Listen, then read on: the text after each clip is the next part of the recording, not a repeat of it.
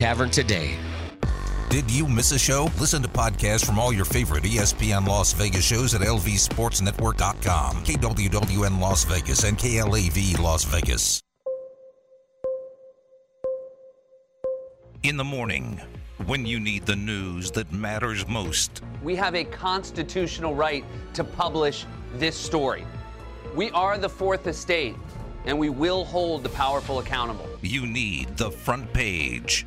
Wait, what's the fourth estate? Us, the press. And everyone knows that? On the press box. Because I feel like people always say the fourth estate, but they don't actually know what it means. I think everybody knows what it means. I thought the fourth estate was time. That's the fourth dimension.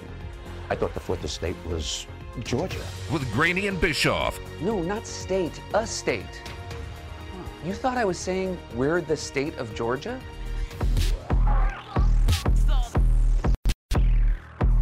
So, some more details came out after our show yesterday about Aaron Rodgers and his positive COVID test and his uh, vaccination status. Uh, Aaron Rodgers apparently received homeopathic treatment from his personal doctor to raise his antibody levels, according to Ian Rapoport. He asked the NFL to consider him vaccinated because of that treatment, even though he did not actually receive the vaccine. Uh, the NFL made a ruling and determined that no, that does not count. You are not vaccinated if you raise your antibody levels through homeopathic treatment. Uh, so Aaron Rodgers has been considered unvaccinated this entire time. The interesting part's going to be like he and the Packers are going to ultimately get in trouble, right? Like there's been a lot of evidence of Aaron Rodgers not following all of the protocols that unvaccinated players are supposed to be following. Absolutely, there have been. And if this is the truth that he petitioned and was denied, then he's been knowingly flaunting it the whole time. There's nothing where he could have convinced himself, well, I'm immunized and so I'm fine. Like the protocols are what they are. And obviously, this brings up the question about the Packers organization and just how far are they willing to bend for Aaron Rodgers, right? like we've been wondering all along, is there any way that he comes back next year? Well, it certainly seems like they've been willing to bend the rules for Aaron Rodgers for quite a while here in the hopes that maybe he'll stay. So I don't know, man. This this has a potential to get ugly for Green Bay. Yeah, like uh, I assume there's going to be some punishment here for Rodgers and probably the organization itself. My other question though is from the NFL's standpoint, they were aware and were considering him unvaccinated and like when Aaron, like one of the examples is Aaron Rodgers has done press conferences with the media without a mask on, indoors, closed building. Anytime you're in the facility, you're supposed to have the mask on. Like, uh, wouldn't the NFL have been like known that had been punishing him before it all came out that he was unvaccinated? So the quote from uh, Brian McCarthy, the NFL spokesperson, is that the primary enforcement responsibility for all the COVID protocols goes to the team. Well, obviously, they could see that the team wasn't following those protocols. But imagine it, you're Roger Goodell and you decide that the fight you're going to pick this year is whether or not Aaron Rodgers wears a mask. Like, that seems to me to not only be a losing football PR battle, but a losing political PR battle as well when you consider the typical uh, NFL owner in particular. So, you know, uh, should they have? Yes. But I mean, we're talking about the NFL. When we say should they have, we do it all the time. Now, the one good bit of news out of this is that Blake Bortles is back. He is signing with the Packers. He was actually with the Packers until Aaron Rodgers reported in the offseason uh, because the Packers not only have Aaron Rodgers on the COVID list, their third stringer is also on the COVID list. Before Blake, Blake Bortles, Jordan Love was the only one they had that was going to be able to play this weekend. Um, so here's my question: How bad does Jordan Love have to be for Blake Bortles to actually go into the game against Kansas City this weekend? Look, uh, this is another movie reference you might not get. Um, like this that. could be like the yeah, like this could be like you know, like the knight from the Holy Grail uh, from Monty Python, where it's like it's merely a flesh wound, right? Like you cut off the arm, you cut off the leg, you cut off the other arm, and Jordan Love would still be going out there with the ball between his teeth trying to run instead of bringing Blake Bortles into the game. Um, so I, I, I think Balake is definitely on the sidelines this entire game. I don't care about him. Next question. Buster Posey is expected to announce his retirement today, according to The Athletic. Um, when we put Buster Posey's career in perspective, is he a top five catcher of all time? Whew. I mean, when you start this list, where do you start? Do you start with uh, with Bench? Do you start with Berra? Like, where do you where do you go? Piazza's got to be on the list somewhere. Um, you know, you, you, there, there are a lot of guys you could make a, a, pretty good case for, but it's hard to make a better case than Buster Posey. Uh, when you take into account the championships, the defense, the hitting, uh, the longevity that he had, the fact that he came back this year off uh, a year off for COVID and became an offensive force again. He put a punctuation mark on it this year with a team with the best record in the majors. So, I mean, Buster Posey was the heart and soul of one of the dynasties of Major League Baseball. Hard to keep him outside of that. Yeah, like it's it's it's always crazy to me when you have a catcher that is as good as a hitter as Buster Posey has been. Because I, I mean, I was just thinking, like in my lifetime as a baseball fan, like Mike Piazza was the best catcher when I first got into baseball, and then there was a little bit of Pudge, and since then it's like Joe Mauer and Buster Posey have really been the only other two catchers that have had any sort of stretch of significantly. Oh yeah, that guy's a really good hitter. That's also a really good catcher. Like it's it's a very it's a very sparse position to have any sort of competency, and Buster Posey did it for such a long time. And however much you want to attribute team success to individuals, they won championships. Like the Giants had multiple championships with Buster Posey. Like it's it's an incredible career, and I I mean I don't know where you put him exactly in the top five, but he's certainly one of the best that's ever done it. Yeah, and, and to to add a story to that that came out yesterday, if you want to know what Buster Posey meant to that franchise, during Matt Cain's perfect game, he shook off Buster Posey exactly zero times. Buster Posey called the entire perfect game. Next question. The Colonial Athletic Conference will not allow James Madison to compete in conference championships or tournaments this year. James Madison is going to join the Conference USA in the future. Uh, but for this season, at least, they're going to still compete in their current conference, the Colonial. Uh, okay, I, I, I have a tough time comprehending what the, the logic here is, other than the Colonial just being petty, because like they're not going to convince James Madison to stay by simply saying, "Well, if you if you stay, we'll let you play for the conference championship this year." Like it's just them. It's just a whole conference being petty and ultimately punishing kids that have nothing to do with this decision. I think the worst part of all of this is that they did this to James Madison, but they told Thomas Jefferson and Alexander Hamilton they could compete. Oh boy, that's a Jared joke.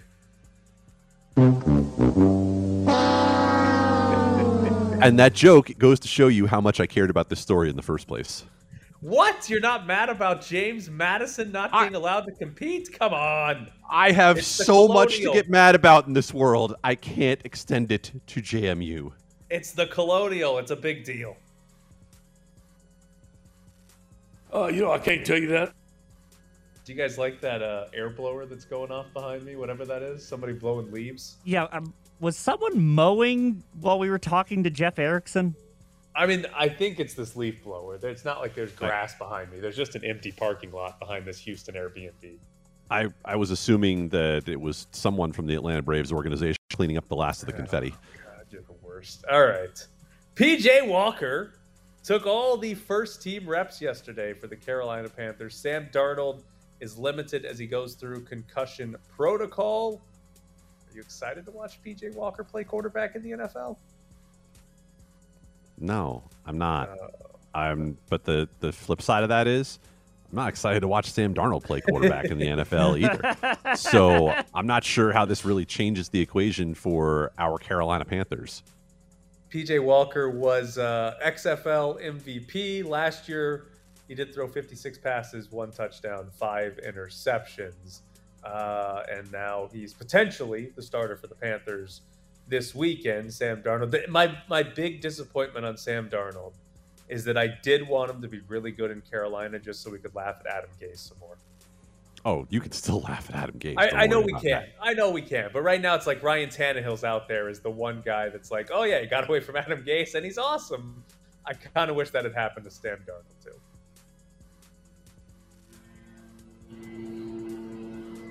Wow. Sorry. Um, I got you. thank you. Sorry. Sorry. That's my The favorite is that I could I for a second I couldn't tell if Jared had somehow clipped the leaf blower and was then using it as the transition. I, I, I, I, was, I started laughing before I could click the button. The NFL and Aristocrat Gaming have partnered to make NFL themed slot machines. Did they just steal this idea from Marcus Arroyo? Just remember everyone. Gambling on sports legalized in the United States will cause irreparable harm to professional sports leagues. Irreparable harm. They'll never come back from it until they can sign a deal for NFL slot machines.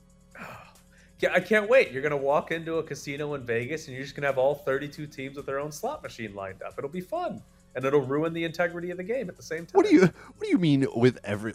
There will be a line ten deep to play the Pittsburgh Steelers machine, and there will be someone handing out hundred dollar free bets at the Jags machine, just saying, "Please, somebody come spin this." I, I think, I mean, do we make the AFC South their own machine? Just like get them all Make together. one.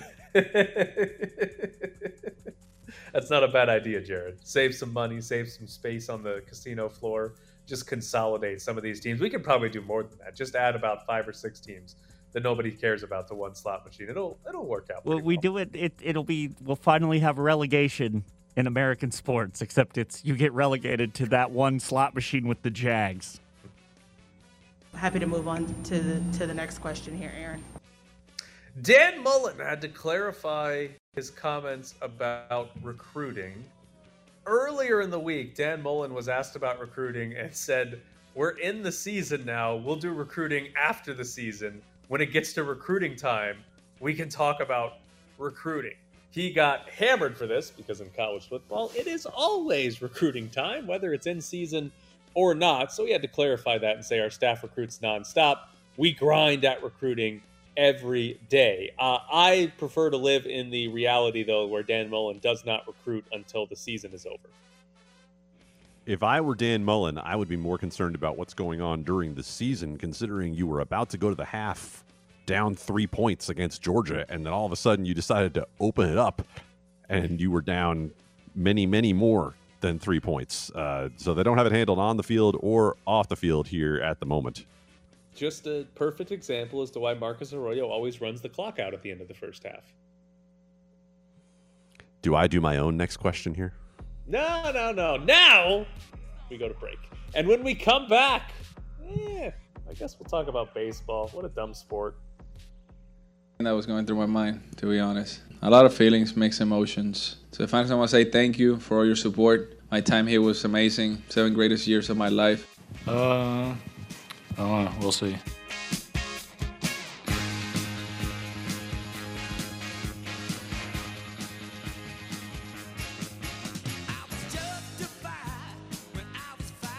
I unmuted myself. Calm down, Jared. Don't yell. I know you were about to. Who was that saying, uh, we'll see? That would be when they asked Zack Greinke, "Will you be the last pitcher to ever get a hit in the World Series?" Ah, yes, and his Zack response was, "Typical Zack Greinke." Uh, you know, whatever. Uh, Bob Nightingale reported that Zack Greinke is going to leave. He's a free agent. He's going to leave the Astros, and he wants to play for an NL team. Is That's his the only- motorcycle. That's his motorcycle right there. He's leaving right town. behind me. Is he the only one in baseball still holding out hope that the universal DH doesn't come next year? If you're Zack Greinke, you've always kind of lived within your own little reality, and so eh, why not? Zack Greinke has made his money. He's got everything that he needs uh, out of life, other than that ability to what? What was the? Did he wanted ten homers and ten steals in his career? Yes, he wants 10 career homers, 10 career steals. He has nine of both in his career. I can't believe Zack Greinke has nine steals. That's pretty amazing, actually. That any pitcher has even attempted nine steals. Who's I not Shohei Ohtani? I think he's perfect. I think he's nine for nine, too. Like, I, I don't think he's ever been thrown out. I'm Picks just trying to imagine. well. I'm thinking like Zack Greinke with the Diamondbacks, like in a, on a cold night in San Francisco, wearing the satin starter jacket, taking off for second base. You'll love it. Okay, I do want to let you guys know that there there is a uh, greater than zero percent chance that I get kicked out of my Airbnb at eleven o'clock, which would be nine o'clock, which would mean there'd be an hour left in the show. Okay, is that supposed to encourage the listeners or make them feel worse? Candy I don't know. and Jared in the morning.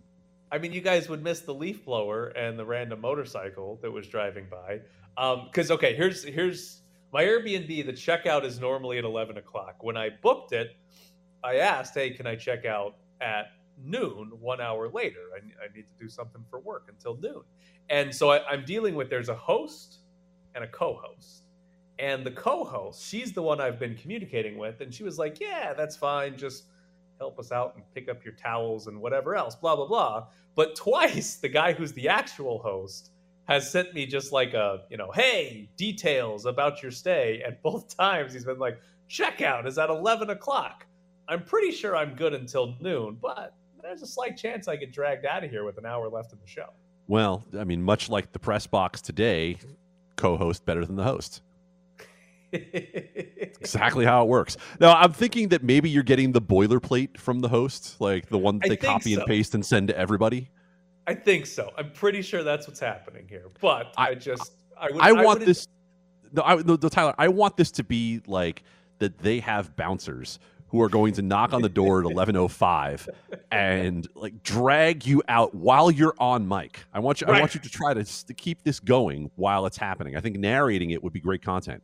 Right, I do too. Like me getting drug out would be great content for the show. Hell, just them randomly walking in this place would be great content for the show too. But you know, I Think about it this way: How long would it take them to get either the police or some sort of security there to get you out? Right? Like you've got an hour easily. There's no way they can physically get you out of there within that hour.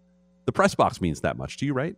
I don't. Yeah, I was gonna about to say. You think I'm just like camping out and drawing a hard line and saying no? I am not leaving until I finish this show. I thought it was possible. Um, oh, oh, hey, by the way, did you end up going to the Funeral History Museum yesterday? No, I did not go to the Funeral History Museum yesterday. What did you do with your day? Okay, I need you guys to know downtown Houston has got to be like the dullest downtown city I've ever been in. Like the funeral museum might have been less dull, more vibrant than downtown Houston. So yesterday, finished the show, uh, and I ended up. I, I decided I was just going to go to Main Street, which is like a couple blocks from where I'm staying, and I just walked down Main Street, downtown Houston, just like the entire way. And I have never been in a downtown city that has less like shops or restaurants or bars for pedestrian traffic. Like there's like very few places that you could just walk into and buy something or walk into and eat or drink. And none of the bars open till 3 p.m. by the way. So I just walked down Main What? Street. Yeah, oh yeah. I, I that's the thing, Jared. Like living in Las Vegas, I can't ever tell if like we're just really weird or if other places are weird because the bar doesn't open until 3 p.m. But yeah, I walked down Main Street, uh, didn't see much. Walked to the Astros team store. I bought a Lance McCullers shirt and a hat that was 50% off. And then I met up with my friend that drove in from Austin and we had dinner and drinks and then he drove back to Austin. So I didn't do much of anything except spend some money on a team that just lost the World Series and walk down a boring Main Street. Um, The bars don't open till three. less friendly to less friendly to pedestrian traffic. Uh, but who walks in Houston? Nobody walks, right? Like you, you either drive and park your car, or you ride your steer and tie it to a line post, right? I can't imagine that there's a lot of people showing up, you know, by light rail, just sort of wandering around. There, there is, there is a light rail. No, I know. That I was actually using that on purpose because I know there's a light rail. That was where the only people I saw were waiting to get on it or getting off of it. Oh my god. Um, I I feel like that your Houston trip has not had a single redeeming quality yet. Um, I don't know. That hasn't Lawnmower man. bad. Yeah, the lawnmowers out there. I got I got a hat that was fifty percent off. Okay. All right. Very Well, if about that's the hat this that week, is a, so- that is a lot better than going to Game Seven of the World Series. I understand. the the ribeye steak I had last night was delicious. It was one of the best ribeye steaks I've ever had. Ooh, ribeye steak. My oh my. Did you get to Great, pick out but- your own cow? No, I think they I, they did it for me. It's like you Mm. know they did the lobster tanks at Red Lobster. It's the same thing. There's a cow in the backyard. Yeah, it's the one that the uh, that the host rode to work today. It's now being used. Listen. I, I had no idea that that uh, that being a morning radio host puts you in the ribeye category. I figured like maybe you were a flank steak guy or something, but ribeye, very impressive, very impressive. You you must be uh, you must be making a little extra money for some of those reads, huh? Well, I you know I'm getting nine hundred dollars back that I didn't use spend to go to Game Seven. So This is fair. Got this some is money fair. to spend was my logic. Yeah, you know what? Yeah, yeah. You spent a thousand dollars in the first place. You had nine hundred left over. Was five hundred? By the way, you paid five hundred dollars for your ticket uh, to Game Six. What were Game Seven ticket prices looking like? Well, I bought my Game Seven ticket, and I bought a nine hundred dollar upper deck ticket for Game Seven, uh, which yeah, I got a lower bowl ticket for five hundred bucks, and then Game Seven was significantly more. I probably because I didn't. I bought my tickets the day of Game Six. If I had waited until the day of Game Seven, uh, if there had been one, it probably would have been cheaper. But I also had the fear of, oh, these might get more expensive, and I didn't want to. I didn't want to risk that, so I just said, whatever, I'll eat it now and pay the nine hundred bucks for a Game Seven ticket. Yeah, I mean, listen, I remember very clearly going to the 1999 World Series in New York, and I had tickets to Game Three, which was the uh, the Chad Curtis walk off game uh, in extra innings against the Braves, and then my buddy and I, who were there, were trying desperately to make plans to find tickets uh, to Game Four. Like we we couldn't find anything that was even halfway reasonable. People were asking five hundred dollars, and that was in 1999 um, and so we ultimately ended up going to watch it in a bar in uh, in Times Square. But what we what we had available to us were Game Five tickets, where we were going to have to take the uh, Long Island Railroad all the way to the far far end of Long Island in the hopes. In the hopes that this guy at the Ronkonkoma station might actually be legitimate with the tickets that he was selling us, which, by the way, there was no StubHub. We were trying to buy them off eBay. I was about so- to say, how the hell were you buying these tickets? we were buying them off eBay because that's how you bought tickets back then. And we had been communicating back. That's not even the shadiest ticket story I have from uh, from New York, but I'll save it for another time. All right, we will get that later. Coming up next, Darren Millard joins the show. Listen, this doesn't concern you. Maroon is not just a color. This is the VGK update with Darren Millsy Millard. Good morning, Darren. Quite a fun morning for you, huh? Yeah, phone came uh, early uh, before dawn, and uh, and it hasn't stopped. It's, it's been it's been really good. Kelly McCrimmon's just wrapping up his media availability in Ottawa, talking about the uh, acquisition of a uh, of a superstar forward, and the beat goes on with the Vegas Golden Knights going big game hunting. Can you tell Kelly not to do these trades at 4:30 a.m.? I will uh, I will get that uh, that to him. Actually, he and I were going back and forth last night about something totally different uh, regarding tonight's game, and uh, and I sent him a note this morning just saying um, like uh, like a little bit of a heads up.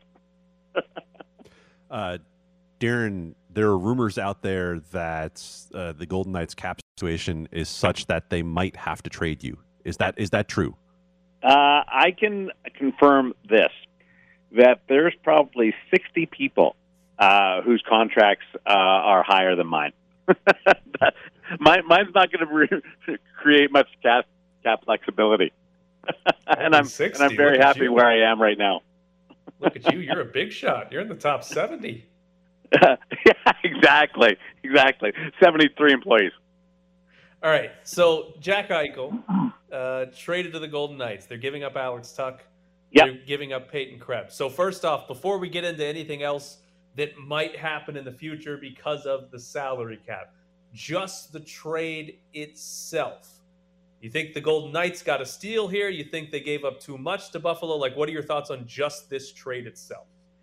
Well, it's it's really one of the more difficult trades to analyze, uh, Tyler, because there's so many moving parts to it.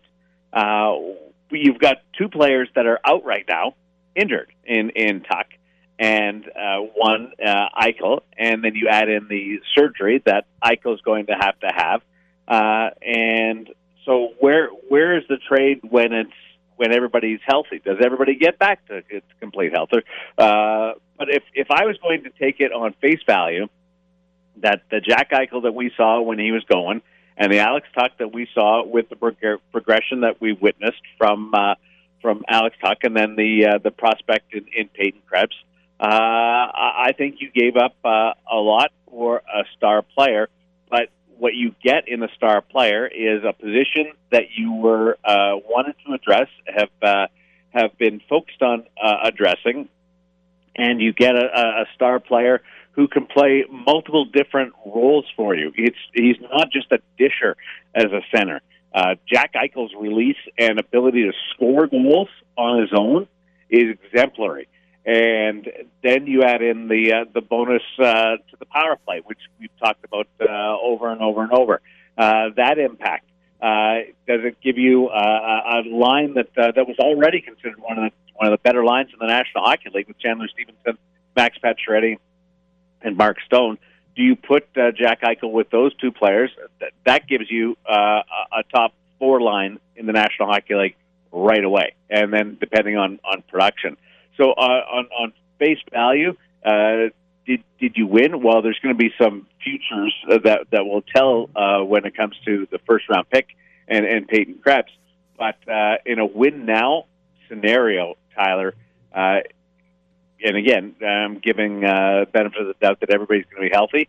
Uh, the Vegas Golden Knights put themselves in a, an incredible position to win the Stanley Cup, and, and I would give them the nod. Darren, uh, our friends at Sinbin were kind of running some of the possibilities out there and trying to figure out down the line what might happen in terms of the cap and whether the Golden Knights would lose more players. If you were to lose, and I'm just throwing names out, not uh, that these are the players that any anything uh, has specific has been tied to, but if you lost a Nick Waugh, if you lost a Keegan Kolesar, a Dylan Coghlan, etc., um, do you still feel like that there's there's the value there for for the Golden Knights in making the trade because I think it kind of comes down to you know we're talking about a team that might now have two of the better lines in all of the NHL with more question marks on the third and fourth than they started the season with. Yeah, and and the season started with uh, the discussion about how this is the deepest team that that they've ever had up front. Uh, when you say lose, you're talking about trading uh, away Uh, players. uh, you might uh, guys who might not get through waivers, guys who might have to be Right. traded, etc.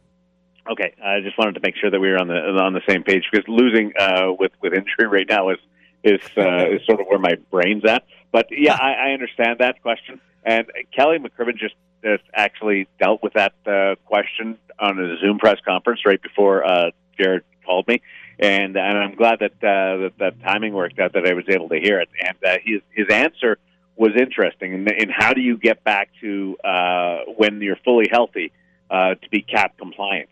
And his his answer was intriguing because he said, "There's no guarantee. We'll, we'll deal with that when we get there, and, and we may have to make." Uh, and I'm paraphrasing uh, a difficult decision uh, or a decision, but uh, but there's no guarantee that you're ever going to get get back there. Nobody ever thought that, that Vegas was going to go through a stretch like this for injury. So uh, for this year, you you may not have to actually worry about it because those those decisions may be made for you uh, if if there's uh, a certain player with a certain salary that that that is unable to go. Um, but uh, but I think the the gain right now is is still worth the uh, uh, risking any depth uh, questions uh, down the lineup uh, when you can add a, a centerman like Jack Eichel who uh, becomes your highest paid player, but also has significant term remaining on his contract.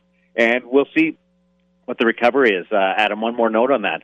It's a three to four, four to five month uh, window here. It's never been done in a hockey player. So when when the hockey player is ready to come back, we're we're in a real mysterious, uh, unknown window uh, for for Jack Eichel. uh, if it's if it's five months, the end of the season is is April, and end of April. Uh, you, you won't have to worry about it. If it's four months, three months, then you've got some some juggling to do. So, uh, long answer, uh, short. Uh, uh, it's uh, it's going to be a a one that we'll have to deal with when the time comes because right now there's so many moving parts to it that it's virtually impossible to to give you a specific answer.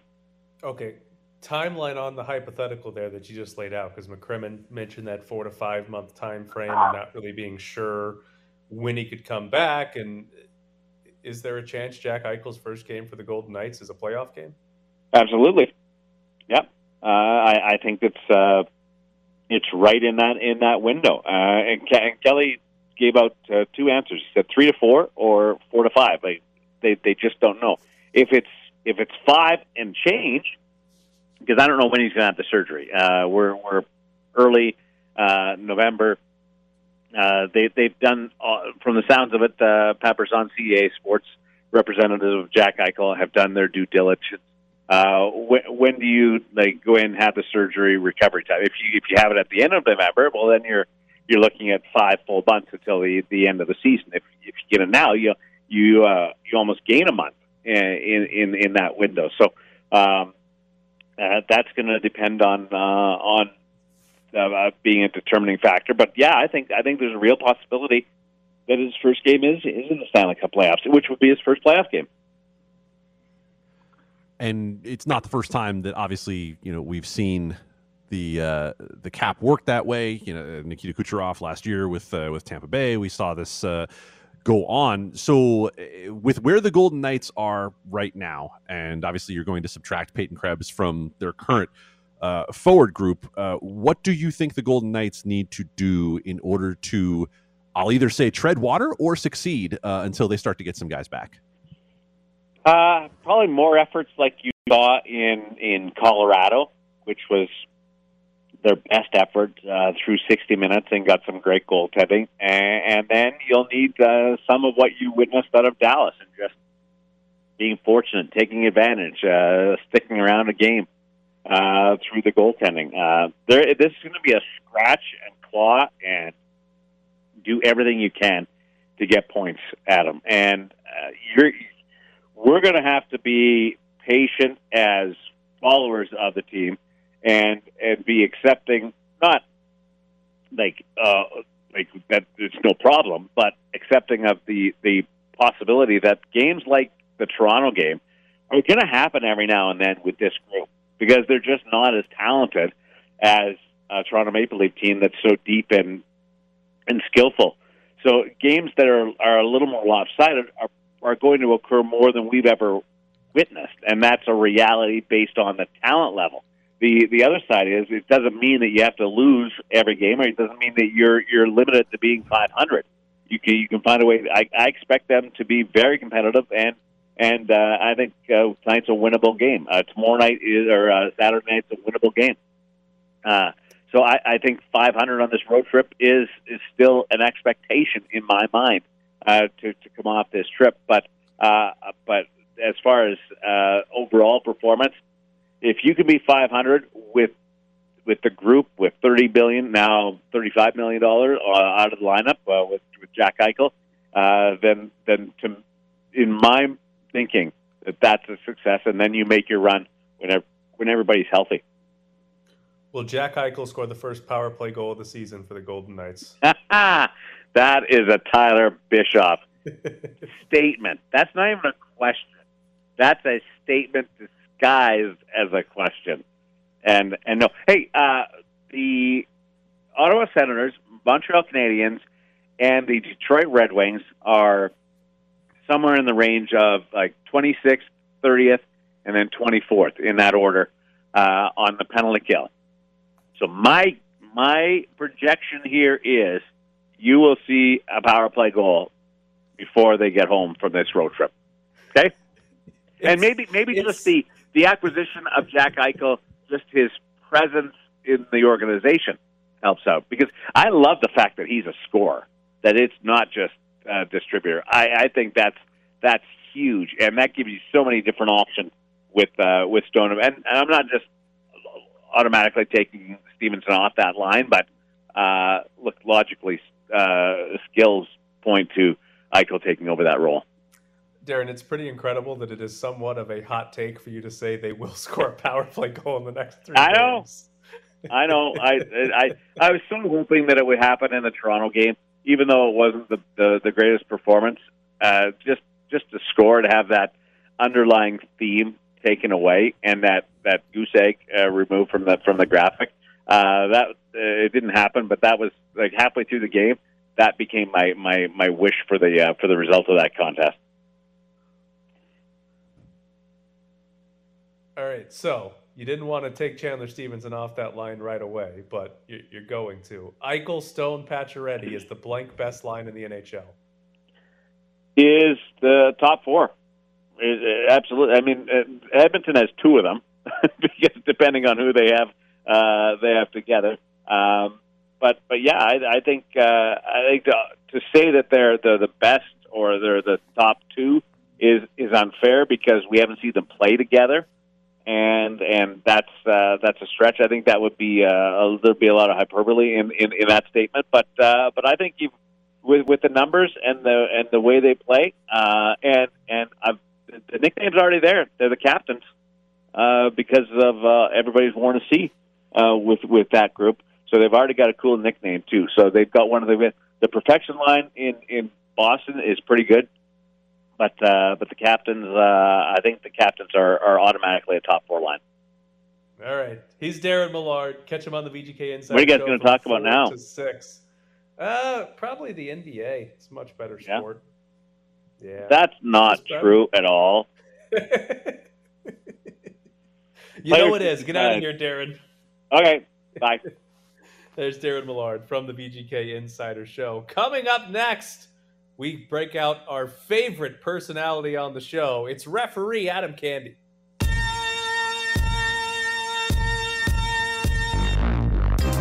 You might have seen him at your local YMCA arguing with a U12 coach. Let's tee it up with Adam. Wait, it's a ref segment? Wouldn't it make more sense if it was a golf segment? Whatever. Let's tee it up with Adam Candy. Oh, great imaging. That's the first time you've heard that, Adam? It is not. Oh, okay. All right. It's good. Good sound. All right. Adam Candy, our resident referee. I wanted to ask you about the NBA because we have seen in the NBA, uh, referees have stopped calling plays or fouls when the offensive player initiates contact through a non basketball move. Uh, James Harden is one of the main guys that comes to mind. Trae Young as well. Guys that, you know, you have a pump fake, defender jumps, and you jump into the defender. Or what Trae Young did a lot of last year is hey, you slow down dribbling when there's a defender on your back or on your hip. They run into you, and that is a foul, and you can get free throws out of that if you are in the bonus. We've seen James Harden have a lot of games where he is not shooting free throws, and James Harden has not been as good this year, just simply as a scorer. Uh, so I'm curious, referee Adam Candy, what are your thoughts on the NBA's changes to not giving offensive players these calls? As always, I agree with Draymond Green. Um, this is exactly where I expected to be, saying that me and Draymond are sharing one brain. He says it's great. He says that he's never enjoyed watching the game more than now, and it's hard for me to argue. Uh, these changes are intended to create a more free flowing game that looks more like basketball. And the play you just described, let's start with the one on the three point shot. I think that's the one everyone got kind of tired of, right? Where you get a pump fake on a three, you get a defender running out, and that's the important part. It's a defender running out and jumping from like, you know, the free throw line and landing into the extended leg of the shooter. And basically all they did was they just waited there for the guy to come hit them and they fling the ball in the air and get three shots out of it. That's not something anyone wants to watch. No one wants more free throws, right? Nobody wants to watch guys go to the line as much as we've seen James Harden and Trae Young go to the line. And that's not a repudiation of their skill by any stretch of the imagination. They were playing by the rules that were there. And the fact that Trae Young has been complaining the way that he has about defensive fouls being missed, that tells me that this is working. And the league was out there defending this hard this week. Monty McCutchen and some of their stats people were out there basically saying, "Yep, this is going exactly the way we want it to." So here is my issue with it, and it's not so much the the change in rules or change in what they're calling. It's that you mentioned basketball being a free flowing game. Nobody wants to watch free throws. I think the problem with basketball is that the main punishment when you break the rules is the other team gets free throws. Because here's here's what I, I am not a massive fan of the the the rule changes here because when you have a defender that bites on a pump fake, they should be punished for playing bad defense. And if if they foul the guy shooting, they foul the guy shooting. If you're defending a guy and you end up behind them and Trae Young can stop and you just run into him, you shouldn't be rewarded for playing bad defense. Both of those cases to me are bad defensive plays. Now, as an offensive player, there are other ways you can exploit it. You don't have to hunt the foul. You can conceivably just drive to the basket or drive around the guy that's got a bad closeout. But we shouldn't be rewarding bad defense. So I never had a massive problem with players hunting those fouls because it was exploiting what was a bad defensive play. The issue, though, is that when those get exploited, they don't turn into you know an alley oop dunk or a wide open three. They turn into free throws, and I, I I don't have an answer. I don't have a solution for it. I just think that I think the biggest problem of the sport of basketball is like it's my favorite sport to watch because of how free flowing it is. For the most part, it's one of the most free flowing sports that we have, but you have end of game scenarios where free throws can ruin it. And you have these types of situations where free throws can ruin the product that you're watching. I, I don't know what the solution is, but that seems to be my biggest issue in terms of an entertainment standpoint. Is the biggest problem in basketball is we grind the game to a halt to shoot free throws anytime there's a broken rule. Man, did you just take two arguments, tangle them together, and tie them with a double knot, and make it so that they're almost impossible to undo? uh, you basically just dragged the free throw as penalty for anything in basketball, which, yeah, um, good luck with that one. And then you talked about how defenders would be penalized uh, by for doing things that they shouldn't be doing. And I'll agree with you on this much. The whole idea of the guy dribbling and stopping and the guy behind him hitting him that's a really difficult one for a referee to play, right? Because yes, sometimes it's super obvious when a dribbler pulls up and you see them like stiffen up their back like they just saw a ghost, and you know that they're looking for the contact from behind. Uh, that is a tougher play sometimes.